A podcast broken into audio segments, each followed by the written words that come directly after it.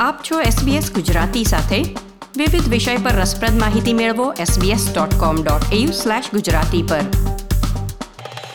નમસ્કાર, શુક્રવાર પચીસમી ફેબ્રુઆરી બે હજાર બાવીસના મુખ્ય સમાચાર આપ સાંભળી રહ્યા છો નીતલ દેસાઈ પાસેથી SBS ગુજરાતી પર.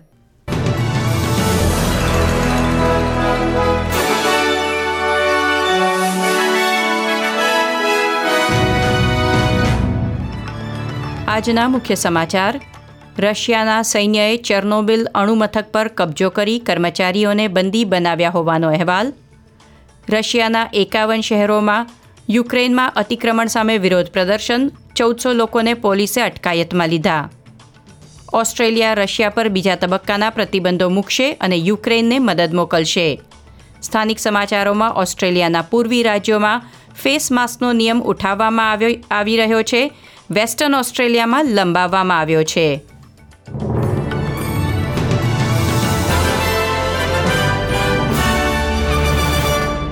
પ્રસ્તુત છે સમાચાર વિગતવાર. રશિયાના સૈન્યએ ત્રણ દિશામાંથી યુક્રેનમાં ઘૂસણખોરી કરી છે. યુક્રેનના અનેક શહેરો પર રશિયાના સૈન્ય દ્વારા બોમ્બમારો કરવામાં આવ્યો. કુલ એકસો સાડત્રીસ લોકોના મૃત્યુ થયા છે, જેમાં યુક્રેનના સૈનિકો અને નાગરિકો બંનેનો સમાવેશ છે. સ્થાનિક રહેવાસીઓએ ભૂગર્ભ ટ્રેન સ્ટેશનનો શેલ્ટર તરીકે ઉપયોગ કરવો પડ્યો હતો. અમેરિકાના White House press secretary Jen સાકીએ જણાવ્યું છે કે રશિયાએ યુક્રેનમાં આવેલ ચોર્નોબિલ અણુમથક પર કબજો કરી કર્મચારીઓને બંદી બનાવ્યા હોવાના પાક્કા અહેવાલો છે. ઓગણીસો છ્યાસીમાં દુનિયાનો સૌથી મોટો અણુ અકસ્માત ચોર્નોબિલ પાવર પ્લાન્ટમાં થયો હતો. જેનસાકીએ બંદી બનાવાયેલા કર્મચારીઓને છોડી મૂકવા રશિયાને અપીલ કરી છે.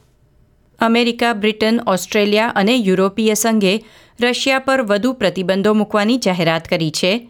તો ફ્રાન્સના પ્રમુખે રશિયાની મદદ કરવા બદલ બેલારૂસ પર પણ પ્રતિબંધો લંબાવ્યા છે. રશિયાના અબજોપતિ, ઉદ્યોગપતિઓ, પ્રમુખ પુતિન સાથે નિકટના સંબંધ ધરાવતા લોકો, સાંસદો અને રશિયાની બેન્કોની વિદેશમાં રહેલી મિલકત જપ્ત કરવામાં આવશે. બ્રિટને પુતિનના જમાઈ સહિત રશિયાના સો ધનવાન નાગરિકો પર પ્રતિબંધો મૂક્યા છે અને રશિયાની એરલાઇન એરોફ્લોટને યુકેમાં પ્રવેશ પણ નહીં મળે. એક પત્રકાર પરિષદને સંબોધતા ઓસ્ટ્રેલિયાના વડાપ્રધાન સ્કોટ મોરિસને જણાવ્યું હતું કે અગાઉ જાહેર કરાયેલ પ્રતિબંધો ઉપરાંત હવે પચીસ વધુ રશિયાના નાગરિકો પર નિયંત્રણો મૂકવામાં આવશે. સામે યુક્રેનને આર્થિક અને માનવીય સહાય પૂરી પાડવામાં આવશે. ચીને રશિયા માટે વ્યાપારી નિયંત્રણો હળવા બનાવ્યા છે તેના વિરોધમાં વડાપ્રધાન મોરિસને ચીનના પ્રમુખને રશિયા સામે કડક વલણ અપનાવવાનો અનુરોધ કર્યો હતો. રશિયાના એકાવન શહેરોમાં યુક્રેન સાથેના સંઘર્ષનો વિરોધ દર્શાવવા લોકોએ રેલી કાઢી છે. પોલીસે ચૌદસો વિરોધ પ્રદર્શનકારીઓને અટકાયતમાં લીધા છે. ઉપરાંત રશિયાના સેલિબ્રિટીઝ પોપસ્ટાર પત્રકારો, ફૂટબોલ ખેલાડીએ પણ યુક્રેનમાં અતિક્રમણનો વિરોધ ઓનલાઈન નોંધાવ્યો છે. દુનિયાના અનેક મોટા શહેરોમાં યુક્રેનના સમર્થનમાં લોકોએ સરઘસ કાઢ્યા હતા. સ્થાનિક સમાચારોમાં ન્યૂ સાઉથ વેલ્સ, વિક્ટોરિયા અને સિટીમાં આજથી માસ્ક પહેરવાના નિયમમાં ફેરફાર કરવામાં આવ્યા છે. આજથી ન્યૂ સાઉથ વેલ્સ અને સિટીમાં મોટાભાગના ઇન્ડોર સ્થળે માસ્ક પહેરવું ફરજિયાત નથી, પરંતુ પબ્લિક ટ્રાન્સપોર્ટ, હોસ્પિટલ તથા એજ કેર સુવિધામાં માસ્ક પહેરી રાખવું પડશે. તો વિક્ટોરિયામાં આજે મધરાતથી ફેસ માસ્ક પહેરવું ફરજિયાત રહેશે નહીં. પરંતુ બાળકોમાં રસીકરણનું પ્રમાણ ઓછું હોવાથી પ્રાથમિક શાળામાં યર થ્રીથી મોટા વર્ગમાં અભ્યાસ કરતા વિદ્યાર્થીઓએ માસ્ક પહેરવું પડશે.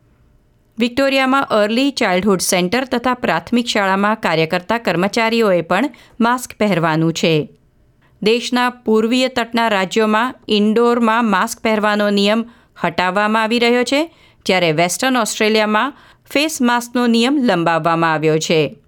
વેસ્ટર્ન ઓસ્ટ્રેલિયામાં પ્રાથમિક શાળાના બાળકોએ ફેસ માસ્ક પહેરવો નહીં પડે, પરંતુ સ્કૂલના સ્ટાફ સભ્યોએ માસ્ક પહેરી રાખવો પડશે. વિક્ટોરિયાના આરોગ્ય પ્રધાન માર્ટિન ફોલીએ જણાવ્યું છે કે સરકાર શક્ય તેટલા વધુ લોકો માટે રસી લેવી સુલભ બનાવવા પર હવે ધ્યાન કેન્દ્રિત કરી રહી છે.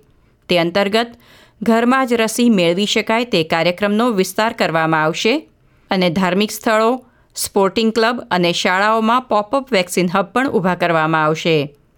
વિક્ટોરિયાના કોવિડ કમાન્ડર જેરોન વેમરે જણાવ્યું હતું કે જે લોકો ઘરમાં રસીકરણ સેવાનો ઉપયોગ કરવા માંગતા હોય, તેઓએ સ્થાનિક જીપી અથવા જાહેર આરોગ્ય ટીમનો સંપર્ક કરવો. ઓસ્ટ્રેલિયામાં કોવિડ નાઇન્ટીનના આંકડા પર એક નજર નાખીએ, તો ન્યૂ સાઉથ વેલ્સમાં છ કોવિડ દર્દીના મૃત્યુ થયા છે અને ચોસઠ દર્દી ઇન્સેન, ઇન્ટેન્સિવ કેર યુનિટમાં છે. વિક્ટોરિયામાં અગિયાર કોવિડ દર્દીના મૃત્યુ, આડત્રીસ આઈસીયુમાં અને ચાર દર્દી વેન્ટિલેટર પર છે. ક્વીન્સલેન્ડમાં સાત મૃત્યુ અને ત્રીસ પેશન્ટ ઇન્ટેન્સિવ કેરમાં નોંધાયા છે. ટાઝમેનિયામાં એક દર્દીનું મૃત્યુ થયું છે અને બે દર્દી આઈસીયુમાં છે.